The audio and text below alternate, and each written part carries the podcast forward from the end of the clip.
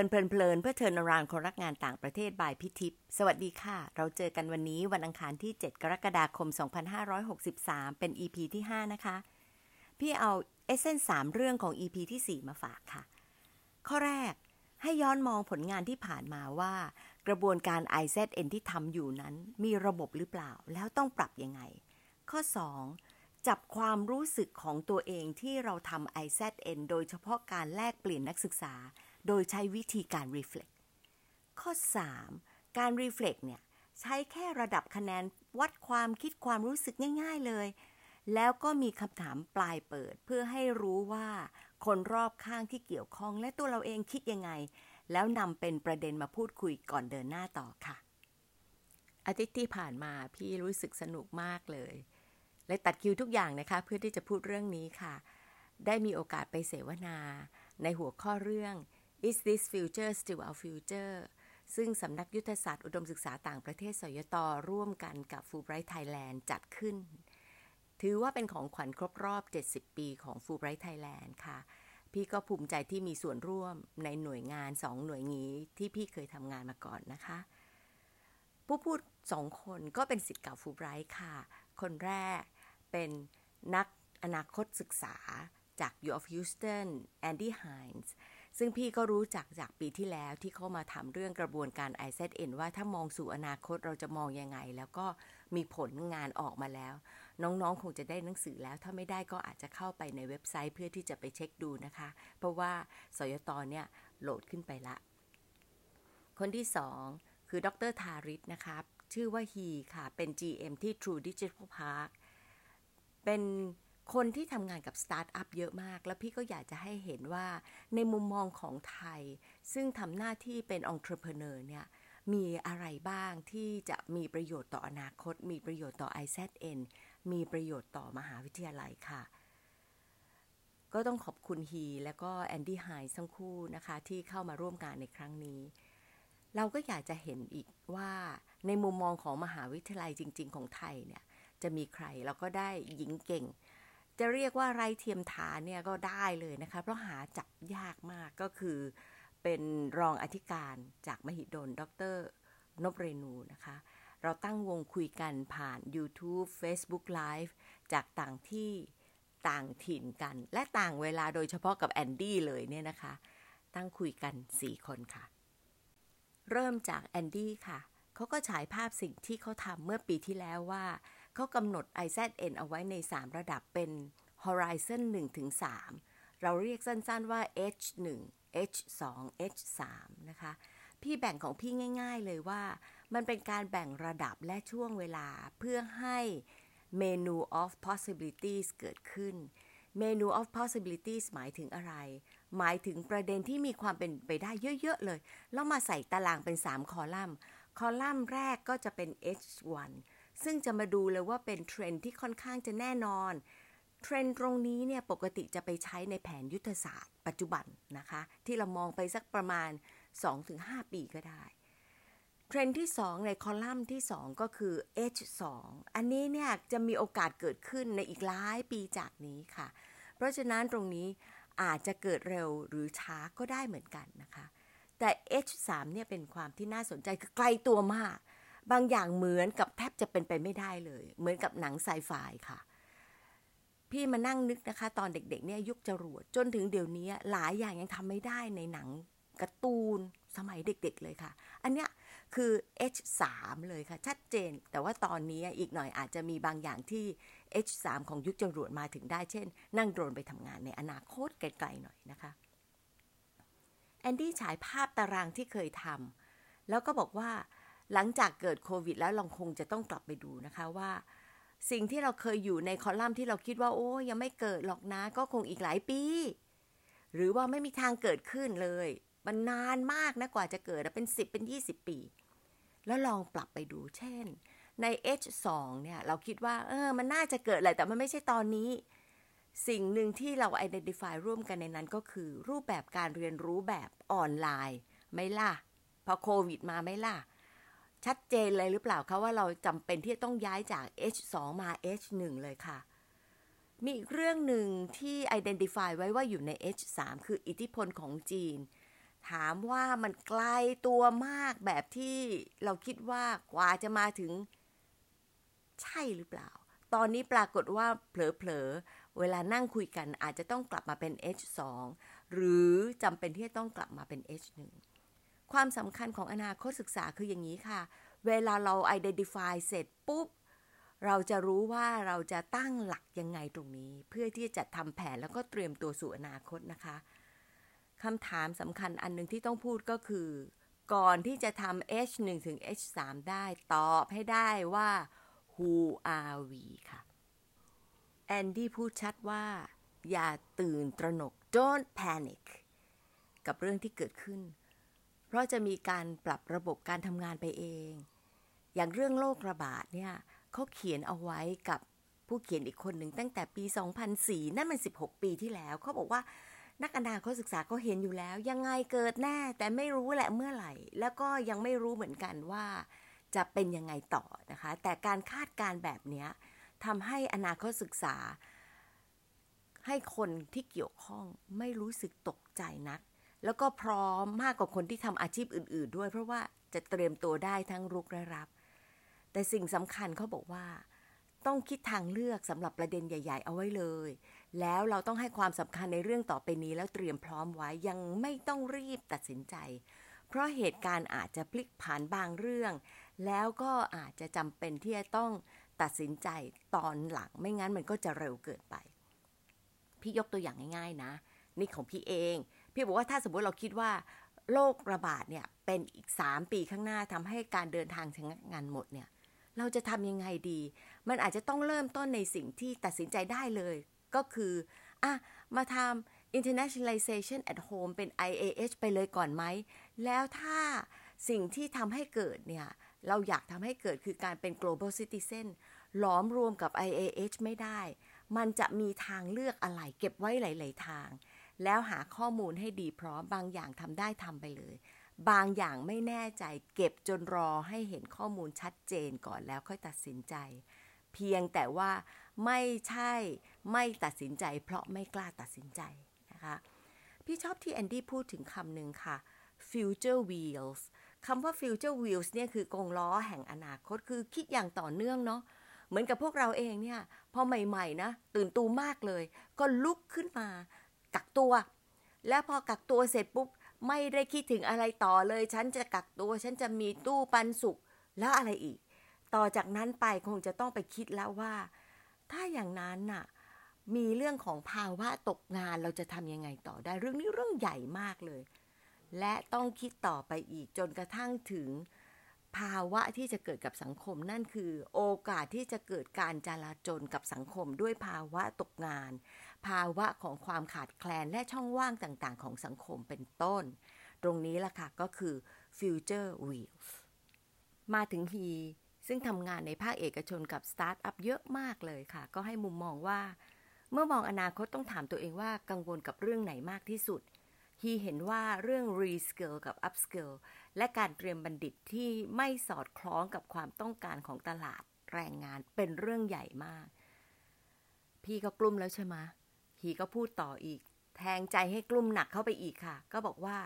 ผมคิดว่าไทยไม่พร้อมกับการเตรียมคนในศตวรรษที่ 21 ค่ะค่ะ แล้วยังไงหรอคะ ก็เนี่ย ไปเน้นเฉพาะ foundational literacy เยอะมาก ในเรื่องที่โรบอทแทนได้ เราทำเยอะเกินไปหรือเปล่า มันไม่สมดุลหรือเปล่าควรจะต้องไปเน้นด้าน character qualities อย่าง curiosity adaptability leadership พวกนี้ค่ะ ที่เน้นเลยค่ะว่าครอบครัวและการมี intuition ซึ่งพี่จะแปลง่าย ๆว่า intuition คือเรารู้เองจากประสบการณ์ที่เราสั่งสมมาในตัว โดยสามารถที่เอาของพวกนี้กลั่นกรองออกมาตัดสินใจได้นะคะ มากกว่าความรู้ที่ได้จากมหาวิทยาลัย เขาบอกเลย ผมได้มาเหรอสิ่งที่ผมใช้ทุกวันนี้มาจากมหาวิทยาลัย 5-10%เท่านั้นเอง โอ้ยมหาลัยคะ เราลำบากแล้วค่ะ ถ้าเขาพูดแบบนี้มันน่ากลัวมาก พี่เลยกลับมานั่งคิดว่าสิ่งที่ฮีพูดจริง ๆ คือ soft skill เยอะมาก มันใช่เลยกับ IZN ที่เราพยายามจะเน้น การที่เป็นพลโลก เราไม่ได้ต้องการให้เน้นว่าเป็นนักวิศวะที่เก่งที่สุด แต่เป็นวิศวะที่ทำกับคนได้เยอะมากเลย ไม่ว่าจะอยู่ที่ไหนในโลก ไม่ว่าจะอยู่กับกลุ่มไหน ตรงนี้ต่างหากที่เราจำเป็น ที่จะต้องร่วมเอา IZN เป็นนกลไกที่มาพัฒนา แล้วทำให้คนของเราเองเป็นพลโลกที่อยู่ได้ในอนาคต เป็นพลโลกที่มีอนาคตด้วยนะคะฮีย้ำอีกค่ะ ว่าคนต้องเป็นเป็ดแหมเป็ดอย่างคารุศาสตร์ของพี่นี่นะพี่ดีใจมากเลย สมัยจบมาสักพักเลยนะคะเจอแต่คนบอกคารุศาสตร์เป็นเป็ดทำได้ทุกอย่างอย่าลงลึก จริง ๆ กลับมานั่งคิดนะคะว่า อีเวนคารุศาสตร์เองเนี่ยก็ลงลึกและมีความรู้ในศาสตร์การสอนของตัวเอง แต่ความเป็นเป็ดช่วยให้เราทำอาชีพอะไรก็ได้ ลักษณะเนี้ยพี่ก็ไม่ได้มาอวยคารุศาสตร์นะคะ แต่ว่ามันทำให้พี่คิดถึงตรงนั้นจริง ๆทำยังไงที่เราเองจะสร้างให้เด็กรุ่นใหม่อย่างที่ฮีบอก ผมอยากให้เห็นเด็กรุ่นหนุ่มสาวเนี่ยรู้จักความเป็นเป็ด คือไม่ลง specialize อย่างเดียว ถนัดตามที่ตัวเองต้องการได้ แต่ว่า quality ต่างๆ ในลักษณะของ 21st century quality ด้าน character ต้องมีมาให้ครบเครื่อง และมหาวิทยาลัยต้องช่วยบัณฑิตให้ได้งานด้วยตามความต้องการของตลาดณช่วงนั้นๆ ค่ะ ไม่ใช่ใช่แล้วใช่เลย และต้องหาจุดเด่นของตัวเองให้เจอ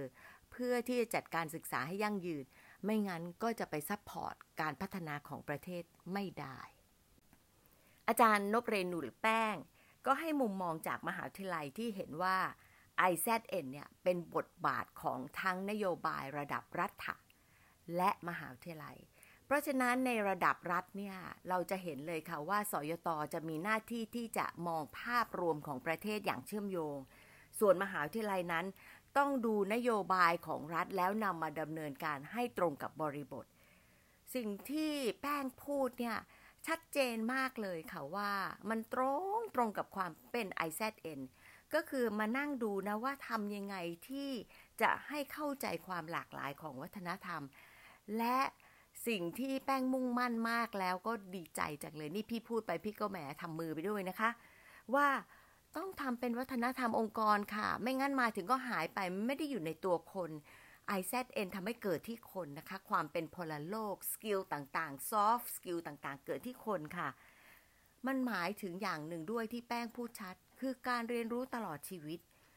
มหาวิทยาลัยมีดนเลยมีการออกแบบวิธีการจัดการศึกษา รูปแบบการเรียนการสอนและการสร้างพันธมิตร ให้เหมาะสมตลอดเวลาไอ้สามสี่เรื่องที่แป้งพูดมาเนี่ย ถ้ามา mix and match มันจะได้รูปแบบออกมาเยอะมากเลย แล้วก็อาจจะมานำใช้ที่เหมาะกับช่วงเวลาต่างๆ ที่เกิดขึ้นได้ดีด้วยค่ะ ทั้งสามคนได้ให้มุมมองว่าการใช้ IZN พื่อไปสู่แรงกิ้งนั้นเป็นยังไงบ้างค่ะ ทั้ง 3 คนเห็นว่าก็มีประโยชน์นะ ไม่ใช่ไม่มีประโยชน์ ส่วนตัวพี่เองเนี่ย การมีตัวเลข เป็นเรื่องที่มีประโยชน์ในบางครั้งบางเรื่องนะคะ เพราะฉะนั้นไม่ใช่ไม่มีประโยชน์นะ แต่ไม่ใช่เรื่องที่ผู้เรียนในอนาคตให้ความสนใจมากนักอ่าอันนี้เมื่อมองช็อตถึงอนาคตนะคะแต่สิ่งสำคัญที่ควรจะมีก็คือ อย่าลืมว่าเรามีหน้าที่อะไรของอุดมศึกษา อย่าลืมว่าในที่สุดอุดมศึกษาต้องการ real outcome และ purpose ทั้งสามคนก็เห็นด้วยในเรื่องนี้ และสิ่งที่ทำต่อไปก็คือ ทุกคนที่เกี่ยวข้องในมหาวิทยาลัยต้องเข้าใจแล้วก็ทำให้ IZN เกิดขึ้นเป็นผล พี่ว่านี่แหละคือหัวใจของมหาวิทยาลัย และหัวใจของการนำ IZN ไปใช้ในมหาวิทยาลัยอย่างเข้าใจนะคะ มีอีกประเด็นที่พี่อยากจะแชร์ค่ะ มหาวิทยาลัยต้องรู้บทบาทและปรับตัวเองให้พร้อมกับอนาคต แต่ ก็พูดกันบอกว่า มหาวิทยาลัยเนี่ยไม่ว่าที่ไหนในโลก แอนดี้บอกขยับช้ามากเลยอะแต่ก็เท่ากับว่าเราก็ต้องเร่งมือ รู้ว่าช้าก็ต้องเร่งมือ แล้วก็ทำสิ่งที่ practical ที่สุด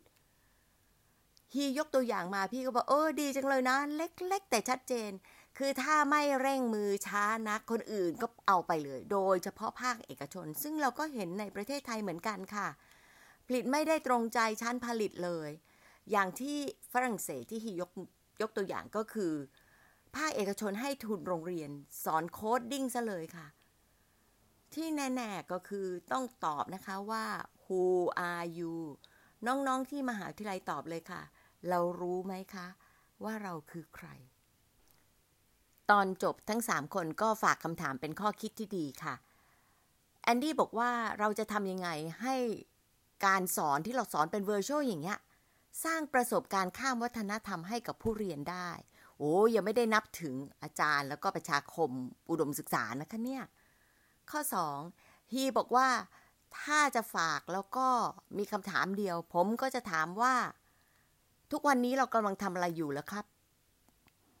เราพร้อมสู่อนาคตหรือเปล่าเนาะแป้งก็บอกว่าทำยังไงที่จะให้ IZN เป็นส่วนหนึ่งของวัฒนธรรมของมหาวิทยาลัยค่ะ เป็นยังไงคะ น่าเอากลับไปคิดตรงไหนบ้างหรือเปล่า น้องๆอย่านึกนะว่า